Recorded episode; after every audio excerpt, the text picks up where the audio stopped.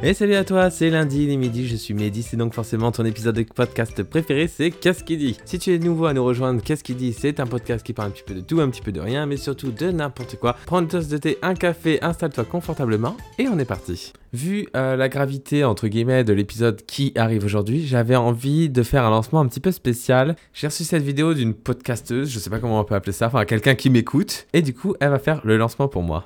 Coucou mes girlies, on se retrouve dans Qu'est-ce qui dit votre rendez-vous de la semaine avec Mehdi, il est midi. Ça fait partie des petites choses qu'on aime bien recevoir, voilà, je veux pas, je veux pas mentir. Alors du coup, on va parler évidemment du Ku Klux Klan. Euh, je sais pas trop comment le prononcer, l'anglaise, la française, euh, peu importe la langue, KKK. Donc évidemment, euh, on sait toujours, ça a été toujours représenté dans, dans les films avec tous ces gens qui, ont, qui portent la tunique blanche et qui font des massacres, tout ça, les sectes. Mais qu'est-ce que c'est réellement le Ku Klux Putain, je vais, réussir, je vais dire KKK, je pense que ce sera plus simple. Parce que franchement, ils n'ont pas choisi un nom hyper, hyper simple à prononcer. Avant de commencer, un petit disclaimer. Évidemment, je n'approuve pas tout ce qui a été fait par le KKK. Hein. Évidemment, je ne fais que relater des faits historiques. Voilà, je préfère mettre les choses au clair et je ne tiens à offenser personne à travers le, vocabulaire que je pourrais utiliser. Donc on peut commencer. Alors le KKK euh, a commencé après la, guerre de sécession aux États-Unis. Euh, donc du coup, euh, l'abolition de l'esclavage en 1865. Et du coup, bah, les gens qui étaient, qui étaient racistes à l'époque ne voulaient pas penser que c'était possible à des gens de couleur de pouvoir avoir des droits, en fait, tout simplement, parce que la race blanche euh, qui considérait supérieure ne pouvait pas être sur le même pied d'égalité que, que la race noire, qui s'appelait, euh, parce qu'évidemment, non, les Noirs étaient les esclaves, les Blancs étaient, euh, étaient la race supérieure. Donc, c'était pas possible pour eux de concevoir qu'ils allaient se mélanger euh, à des gens de couleur, parce qu'ils étaient, ils étaient juste là pour être des esclaves. Et donc, du coup, ils pouvaient pas vraiment penser, se dire, ben non, lui, il a été mon esclave et aujourd'hui, il va aller voter avec comme moi, il va aller avoir, il va avoir une maison, il va avoir un travail, il va avoir un salaire. Non, c'est pas possible. Et puis, il faut penser aussi que, que, les gens qui embauchaient les esclaves à l'époque, ben, ça leur faisait des main d'œuvre pas chères du du coup, parce que euh, c'était des esclaves malheureusement. Donc du coup, il y a des gens, des, des, des, racistes, qui n'étaient vraiment pas contents avec l'abolition de l'esclavage et ont décidé de former un petit groupe. Euh, donc du coup, clairement aujourd'hui, on peut les qualifier de groupe terroriste. Hein. Donc ça naît vraiment juste le même mois que l'abolition de l'esclavage. Donc évidemment, ça vient du sud des États-Unis, hein. donc dans le Tennessee, aux USA, et en fait leur but c'était de restaurer vraiment la suprématie blanche protestante. Donc en fait, il y a eu euh, six mecs qui se sont réunis un soir de Noël paraît-il. En fait, il se serait dit, parce qu'apparemment leur morale était vraiment au plus bas, et l'un des mecs a dit, hey, les gars, il faut faire quelque chose pour briser la monotonie, quelque chose qui redonne de la fierté à nos mères et nos filles, lançons un club. Ils se sont dit, ah ouais, grave. Donc il y en a trois qui se chargent d'écrire les règles du club à l'époque, euh, trois autres qui trouvent un nom, donc du coup ils cherchent, Kuklus qui veut dire, euh, Kuklos pardon, qui veut dire cercle euh, en grec, et du coup clan, parce qu'en fait ils étaient de la colonisation écossaise en Amérique. Donc du coup ils étaient écossais, de racine, et c'était en mémoire aux Écossais apparemment. Enfin bref. Donc ils commencent à se faire des tenues avec des têtes d'oreiller sur la tête, tout ça, et en fait ils vont s'habiller en blanc. Et en fait beaucoup de gens euh, vont croire que ce sont les, les, fantômes du passé, de la guerre qui viennent pour se venger des Noirs, tout ça. Donc ça part, ça part vraiment là-dessus au début. Parce qu'évidemment, ils vont aller chercher, euh, ils vont aller se mettre euh, devant la maison de personnes de couleur, ils vont les frapper, ils vont les lyncher, ils vont les brûler vivants, ils vont les pendre, ils vont voilà, vraiment leur faire peur en fait. Hein. C'est vraiment, le, but de toute façon d'un acte terroriste, c'est vraiment d'attaquer une minorité pour faire peur à une majorité. Hein. C'est vraiment le but. Donc du coup, ils les lynchent, ils les frappent en public, euh, ils les traînent vraiment dans la boue, ils les lynchent, mais à mort. Hein. C'est vraiment, on n'est pas aujourd'hui, je vais te donner un petit coup de poing. Là, on est vraiment sur des humiliations dignes d'un film vraiment euh, de l'époque. De là, bah, évidemment, ils se font repérer, entre guillemets, euh, par un, ancien général, pardon, marchand d'esclaves, qui se dit ouais bah attends, je vais en profiter euh, avec mon réseau, je vais aller voir et je vais leur faire, je vais prêter serment d'obédience au clan. Et donc du coup, bah, ils contactent tous ses tous ses potes en gros, hein, tous les ses potes racistes. Et donc leur cible, c'était évidemment les personnes noires qui pouvaient voter et celles aussi qui étaient fonctionnaires, qui avaient trouvé un travail, parce qu'en fait, ceux, celles qui étaient fonctionnaires, ben, ça, ça avait un minimum de pouvoir, évidemment. Et en plus, comme l'élection présidentielle arrivait en 1868, ils voulaient pas que les gens votent. Donc du coup, ils se plaçaient vraiment au, euh, au niveau des bureaux de vote. Et en fait, ils, soit ils tuaient ou juste euh, ils dégageaient toutes les personnes noires qui pouvaient voter. Ça, je trouve ça ouf quand même, c'est abusé. Et donc du coup, toujours en 1868, euh, un des membres du clan euh, fait une interview et déclare qu'ils sont 550 000 membres à avoir rejoint le KKK. Et donc du coup, ben là, il commence à s'inquiéter. Ça grossit de plus en plus, hein, un petit peu partout, ça se répand, ça se répand dans le sud des États-Unis. Donc bah, évidemment, hein, violence, hein, pendaison, ils sont brûlés, ils sont fouettés, ils sont attachés derrière les voitures. Alors l'État a quand même déployé des hommes de la armée hein, pour protéger les, personnes de couleur, euh, pour quand ils veulent aller voter et tout ça. Et enfin, en 1871, donc quand même six ans après tous ces massacres, euh, il y a la loi euh, Ku Klux Klan qui est, qui est votée au Congrès des États-Unis pour abolir l'organisation. mais bon, parce qu'il faut savoir que le lynchage des Noirs euh, c'était monnaie courante, hein. et le gouvernement fermait, fermait régulièrement les yeux. Euh, il faut savoir aussi, je vais dire ça beaucoup de fois, mais il y a énormément de choses, euh, c'est qu'il y avait des cartes postales qui étaient vendues avec des photos bah, des lynchages en fait publics. Les gens venaient, ils se faisaient prendre en photo devant des personnes qui se faisaient fouetter et ils envoyaient ça en, en, carte postale. Donc en plus de les brûler, les fouetter, leur tirer dessus, les attacher dans les voitures, tout ça, ils leur coupaient le pénis et les mettaient dans leur bouche. Parce qu'il y avait évidemment ce complexe d'infériorité euh, sexuelle, évidemment, ils se disaient Ah ouais, non, mais attends, il n'a pas le droit de voter, il n'a pas le droit de faire ça. En plus, euh, ils sont réputés pour avoir des, des, sexes plus grands ou plus gros ou plus ci, ça. Donc on va leur couper, on va leur faire bouffer. Voilà, clairement, ça a été ça. Euh, et les gens étaient contents Ouais, ouais, allez, on va prendre des photos. Voilà, c'était vraiment ça de, pendant six ans. Voilà, six ans. Et le gouvernement ne faisait rien.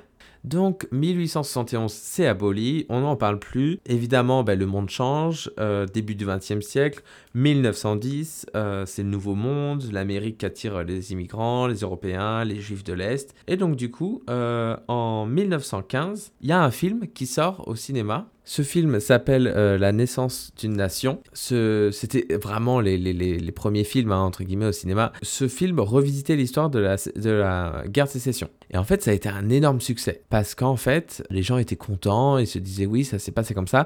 Il faut savoir que pour certaines personnes, c'était la première fois qu'ils allaient au cinéma. Dans ce film, les, membres du clan sont représentés comme des justiciers, pas comme des méchants. C'était euh, les membres du, du KKK étaient... Euh, étaient beaux, étaient euh, portaient leur costume blanc là avec euh, leur chapeau en pique là, montaient sur leur cheval blanc et allaient euh, sauver les femmes blanches ben, des mains des, hommes noirs. En fait, dans ce film, les hommes noirs étaient représentés comme une menace parce qu'apparemment ils kidnappaient et ils violaient les femmes blanches dans tout le pays. Voilà, c'était un truc dans tout le pays. Et en fait, donc du coup, ils montraient vraiment les hommes, les hommes noirs comme comme des voyous et le KKK comme des sauveurs en fait. Et du coup, les gens qui ont regardé ça, ils se, sont persuadés avec ce film que c'était vrai. Et du coup, ils en voulaient encore plus. Ils se sont dit, ah ouais, non mais c'est vrai, en fait, finalement, il a peut-être raison. Le Ku Klux Klan, il nous a, a sauvé entre guillemets parce que nous on est la on est la race supérieure. Et là il y a un mec qui se dit bah attends mais je vais surfer sur cette vague moi 1915 un, film euh, qui montre que le que le KKK il est il est respectable. Bah tiens allez je vais remonter le clan. Donc euh, William Joseph Simons euh, en, en 1915 il recrée le clan et crée un rituel et des cérémonies secrètes et donc il s'autoproclame grand sorcier impérial et empereur de l'Empire invisible. C'est comme ça qu'il s'appelait à l'époque, l'Empire invisible. Et donc de là, il décide d'utiliser le film comme une presse. Donc du coup, euh, il va engager des gens pour le marketing. Et en fait, le film devient une pub euh, vraiment à travers le pays pour le KKK. Et il y a plus de 50 millions d'Américains qui ont vu ce film et qui ont été émerveillés, hein, c'est les mots. 50 millions d'Américains émerveillés devant ce film raciste. Et c'était à l'époque 2000 adhérents et ils sont passés à 300 000 avec, euh, avec cette pub, hein, ce gros coup de pub euh, de film, il y a eu la presse, il y a eu les interviews et tout, et parce qu'en fait, euh, ils faisaient payer l'adhésion 10 dollars, donc ce qui représenterait à peu près 120 dollars aujourd'hui. 10 dollars, je pense que c'est par mois, et ils faisaient un système pyramidal. C'est-à-dire que je vais recruter quelqu'un, sur les 10 dollars, je vais en récupérer 40%, la personne qui va recruter en va garder 40%, et en fait, apparemment, ils se faisaient, euh, se énormément d'argent, et ils se sont dit, puisqu'on veut plus de monde, on va, on va pas s'arrêter à, du racisme anti-noir, on, va se lancer dans l'antisémitisme, on va être aussi anti-immigrant, anti-urbain, anti-communiste et anti-catholique. Tiens, ça va ramener un petit peu plus de monde. Donc du coup, ils se lancent là-dedans. Et dans tout le territoire, il y a eu énormément de monde, évidemment, qui est arrivé. Donc vous imaginez, ça va être des millions de personnes, euh, multiplié par 10 dollars le mois. Et là, ils se sont fait, clairement, on peut le dire, des couilles en or. parce qu'il faut pas oublier que c'était une fierté pour les gens de, faire partie de ce groupe, ce groupe qui était respecté et respectable parce qu'il était passé au cinéma et qu'au cinéma il était défini comme, euh, comme un groupe de sauveurs qui venait euh, défendre les femmes blanches, des violeurs et des kidnappeurs, que sont les, les hommes noirs, les juifs maintenant, ça va être voilà, tout le monde, les immigrants. Voilà, on est des hommes bons parce qu'on fait partie du Ku Klux Klan. Donc du coup ça se répand sur tout le territoire et euh, dix ans après, en 1925, il défile à Washington. Donc c'est peut-être la photo que vous avez pu voir dans ma story hier. Donc il défile énormément de monde euh, mais un défilé euh, digne du 14 juillet euh, avec, avec l'armée à Paris. Hein. C'est énormément de monde. Et là, parce qu'en fait, il faut savoir qu'ils ne se cachaient pas, c'est ce que je répète, ils ne se cachaient pas, c'était à visage découvert. Et donc, 1925, ils ont un nouveau chef, Hiram Evans. Et là, ils montent, ils montent, ils montent. La presse en fait, la presse en fait, en fait vraiment des, des sauveurs. Kodak aussi, bah, Kodak qui commence par un K, qui finit par un K. Et en fait, ils font des jeux de mots. Euh, Kodak fera ça avec le Klux Klan, compagnie. Et en fait, toutes les marques s'approprient entre guillemets ce mouvement Ku Klux Klan et en fait en fait de quelque chose de normal. Ah ben oui on va aller allez on va brûler un noir aujourd'hui. Allez tiens lui on va le pendre. Et lui on va le faire traîner derrière la voiture. Pourquoi pas hein? Il va violer nos femmes sinon. C'était ça la mentalité. Et pire que ça à la radio, ils avaient fait une chanson euh, et ça avait très bien marché aussi pour dire voilà, on est fiers, on fait partie du Ku Klux Klan, on va sauver nos femmes. Et en 1924 aussi, euh, Disney avait fait un court métrage euh, d'enfants, c'était les enfants noirs qui se déguisaient en Ku Klux Klan. Ils avaient un truc sur la tête et ça, j'ai trouvé ça aberrant quand j'ai vu les images hier. je vous mettrai le, nom de la vidéo que j'ai vue si vous voulez voir le documentaire. Et en fait, c'était vraiment devenu un mouvement social plus qu'un clan pour sauver le pays. C'était devenu un mouvement social. Ils organisaient des kermesses, ils organisaient des grandes fêtes foraines parce qu'ils étaient vus comme un groupe respecté, donc on pouvait tout faire avec eux. Jusqu'à un jour où un des chefs du KKK a enlevé, violé et tué son assistante, qui était une femme blanche, hein, évidemment. Et là, ils se sont dit merde. Et du coup, bah, toutes, les, toutes les marques, toutes les émissions de radio, toute la presse se sont dit merde, on veut pas être associé à ça. Et donc, par ricochet, ça va vraiment enlever toute cette notoriété que le clan a eu. Bah, ça faisait quand même 10 ans hein, qu'ils étaient revenus, entre guillemets. Et le clan s'arrête enfin le clan s'arrête petit à petit, hein, où n'est plus visible publiquement comme ils avaient l'habitude de faire. Et puis évidemment, les gens arrêtent euh, de payer parce qu'ils se disent ouais, moi non plus, je veux pas être associé à ça. Donc au fur et à mesure, le clan s'éteint. Mais le mec qui avait, euh, le chef là, qui avait violé son assistante, il l'a tué. Il s'est dit bah tiens, puisque moi je vais tomber, je vais faire tomber les autres. Et là, il a envoyé tous les dossiers des gens, des politiques et tout, euh, qui faisaient partie du Ku Klux Klan. Et le président de l'époque, Harry Truman, a été évidemment accusé de faire partie du clan, juste pour s'attirer les voteurs, en fait, tout simplement, les voteurs du Sud. Et euh, donc voilà, le, groupe KKK se ferme euh, petit à petit avec toute cette rumeur, évidemment, qui se répand, hein, parce que le, bon, ça se répand, mais le mauvais, ça se répand encore plus vite. Euh, donc du coup, on n'entend plus parler jusqu'à la Seconde Guerre mondiale, parce que en 1939, ils décident de s'allier à une organisation pro-nazie, hein, parce que c'est clairement les mêmes idéaux hein, qu'ils partagent. Et là, ils se disent, bah attends, il y a des nazis, nous on pense pareil, allez, on va s'allier à eux. Sauf qu'évidemment, ben, ça, euh, ça marche pas. Et puis après, évidemment, les États-Unis étaient contre, euh, contre l'Allemagne, hein, Seconde Guerre mondiale. Mais ils étaient toujours, euh, toujours, toujours présents. C'est ça, en fait. C'est comme, la, c'est, comme un truc qui s'en va jamais. C'est, c'est toujours sous la surface. On le voit plus mais c'est toujours là. Euh, donc ils ont continué toujours à, brûler, à tuer des gens. Hein. Été un, massacre, hein, je le dirai jamais assez. Et puis à un moment donné, le fisc réclame 600 000 euh, dollars que le clan n'aurait pas payé en 1920. Et là, bah, du coup, bah, quand il y a de l'argent de réclamer, on voit plus personne, vous vous en doutez bien. Donc du coup, là, ils ont fermé toutes les portes mais ils sont toujours là. Et puis en plus, euh, maintenant, les personnes noires, les juifs, euh, les immigrants, tout ça, ils demandent des droits parce qu'ils se sont battus euh, pour les États-Unis, aux côtés des États-Unis. Et donc, du coup, en 1946, ça reprend un petit peu. Hein, ça va surfer sur cette vague de on va essayer de reprendre des gens pour, pour monter un truc pour pas que tous ces gens-là, les juifs, les noirs, les immigrants, les européens, ils aient des droits parce que, ben non, ils sont pas nés aux États-Unis. Et donc, du coup, un journaliste a infiltré le, le clan hein, pendant, pendant quelques temps, parce que le, clan reprenait un petit peu hein, avec cette vague d'après-guerre de, gens qui réclamaient tous ces droits. Et en fait, à l'époque, il y avait Superman qui était très, euh, qui était très regardé très écouté à la radio aussi. Et donc, du coup, le journaliste s'est dit, bah attends, je vais, euh, je vais essayer de faire un truc pour démonter, euh, pour démonter le clan, leur, notoriété.